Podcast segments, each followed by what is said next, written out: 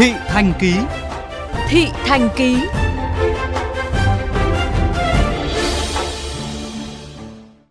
Thưa quý vị, dịch COVID-19 tại Hà Nội đang diễn biến căng thẳng. Số ca mắc mới liên tục lập đỉnh với hơn 12.800 F0 ghi nhận trong ngày hôm qua 28 tháng 2. Tất cả lĩnh vực đang đối mặt với nguy cơ thiếu hụt lực lượng lao động mà rõ nhất là dịch vụ vận chuyển. Ghi nhận của phóng viên Minh Hiếu. Hiện tại, trước diễn biến phức tạp của dịch COVID-19 trên nhiều tỉnh thành, đơn hàng của quý khách có thể sẽ được giao chậm hơn so với dự kiến. Mong quý khách thông cảm về sự bất tiện này.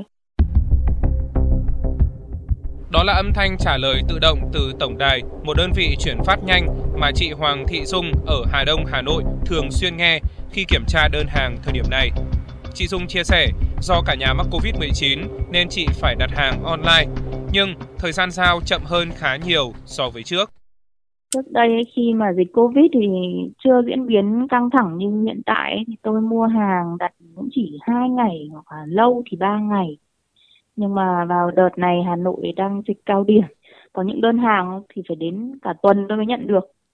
Tôi đặt đồ ăn giao trực tiếp ở trên các cái app nó phải đặt đến 3 4 lần thì mới có tài xế nhận đơn. Nhưng mà thôi thì cũng thông cảm cho các bên vận chuyển. Theo chia sẻ từ đại diện một bưu cục của Viettel Post trên địa bàn Hà Nội, lượng nhân viên giao hàng shipper thiếu hụt mạnh không chỉ vì các ca mắc Covid-19 mà việc tuyển dụng cũng gặp khó do nhiều người lo ngại dịch bệnh. Công việc giao hàng phải đi nhiều và tiếp xúc nhiều. Đợt trước Tết tháng 12 ấy, bên mình rơi vào khoảng là uh, hơn 30 bạn ship. Đến bây giờ thì chỉ có khoảng là 13 đến 15 bạn làm việc. Có F0 nghỉ ở nhà và hết F0 thì mới đi làm tiếp. Nhân lực nó thiếu hụt như thế thì đơn hàng chắc chắn là sẽ bị dồn lại và bị chậm thì bên mình cũng xin phép khách hàng là cố gắng hỗ trợ hết sức nếu khách hàng nào cần gấp thì mình sẽ ưu tiên là phát trước còn uh, nếu mà khách hàng nào mà có nhu cầu thì cũng có thể là qua địa chỉ mà bên mình đang lấy hàng mình cũng có thể là phát ngay tại địa chỉ đấy không chỉ các đơn vị chuyển phát mà nhiều doanh nghiệp ở các lĩnh vực khác cũng thiếu hụt lao động khi số ca F0 lập đỉnh. Ông Nguyễn Anh Quân, Tổng Giám đốc G7 Taxi cho biết, hoạt động của công ty bị ảnh hưởng khá nhiều khi tỷ lệ F0, F1 ở khối nhân viên văn phòng lên tới hơn 50%, còn đội ngũ lái xe là khoảng 25%. Với những cái trường hợp mà bị nhiễm thì chúng tôi đều có các hoạt động viên, kèm theo đó là những chính sách hỗ trợ từ phía công ty. Chúng tôi ngoài tuyên truyền thực hiện đúng 5K thì à, toàn bộ phương tiện đều có dung dịch khử khuẩn sau mỗi lần phục vụ, đồng thời là có lắp đặt các cái vách ngăn nhằm hạn chế nguy cơ lây nhiễm.